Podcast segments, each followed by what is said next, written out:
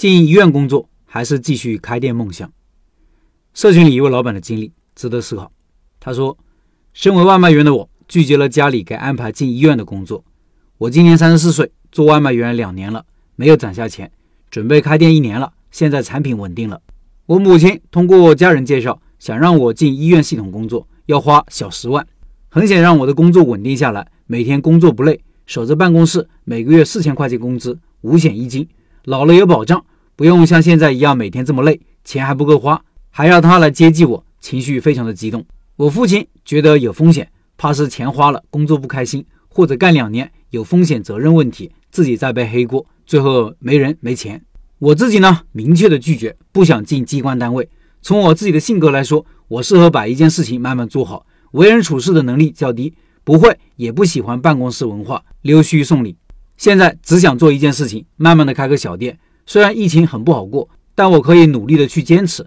不想在人生三十四岁这样的年华交给准备养老的工作，现在使劲拼搏一下，绽放出生命的火花，找到自己的使命，为一件事情努力的使用自己的生命。以上是这位老板的经历。这里插入一个投票，如果是你，你会怎么选择？有三个选项：进医院，工资虽低但稳当；第二个选项，继续创业梦想，成就自我；第三个选项，矛盾，不知道怎么选择。听音频的老板可以到开店笔记的公众号查找对应文章，看这个投票结果或者参与投票。不出意外的话，我相信大部分人会选择进医院，有一份稳当的工作，有稳定的收入，是大多普通人的追求。所以我挺佩服这位老板，他很清楚自己内心想要什么，追求什么，而且坚持自己想要的，这种品质是难能可贵的，是真正心智成熟的人。这样的人无论做什么都不会差，未来一定有所成就。有人可能会说。以后创业或者开店失败了，就知道有一份稳当的工作有多么好了。言外之意就是选择稳定是对的，选择创业是错的。这样的说法有价值观偏好在背后，就是稳定就是好的，折腾就是不好的。仔细想想，这句话是不成立的，因为稳定不会一直有，稳定只是暂时的。兵无常势，水无常形，任何时候都是如此。进国企，很多人的梦想吧，尤其是老一辈，挤破头也要去。但是上个世纪九十年代末，国企改制让三千多万人失业了。国企的这种改革，这些年其实一直在进行，只是没那么激烈而已。谁知道以后体制内或者事业编的工作就不改革，就一定是铁饭碗呢？就前几天，山西石楼县就完成了一个人员编制的改革，全县党政机构人员编制减少了百分之三十七点一，事业单位减少了百分之三十一点一。行政事业单位科级职数减少了百分之十一点八，这背后就是很多铁饭碗失业了。能让一个人真正稳定的是一个人的本事和能力。你有本事的人，无论是体制内还是体制外，无论是打工还是创业，都是可以活得不错的。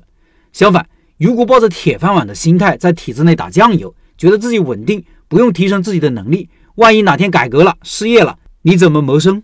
硅谷投资人纳瓦尔说：“世界上的工作本质上分为两种。”存在杠杆的工作和不存在杠杆的工作，靠出售自己时间的工作就是不存在杠杆的。老板按照你的工作时间来计算报酬，工作时间少，收入就少；工作时间多，收入就多。而他说的杠杆是什么呢？主要包括三种：劳动力杠杆、资本和媒介。你开个公司、开个店，雇佣了员工，让人帮你打工，就是劳动力杠杆。资本杠杆这个好理解，投资人就是干这个的，通过花钱获得好公司的股权。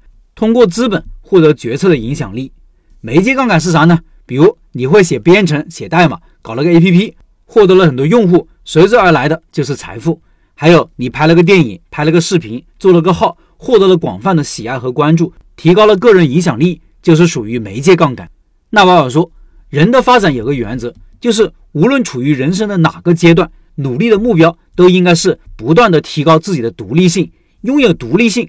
为自己独特的产出成果负责，而不是相反，越来越依靠别人，越来越依靠组织，这就是强者的生存法则吧。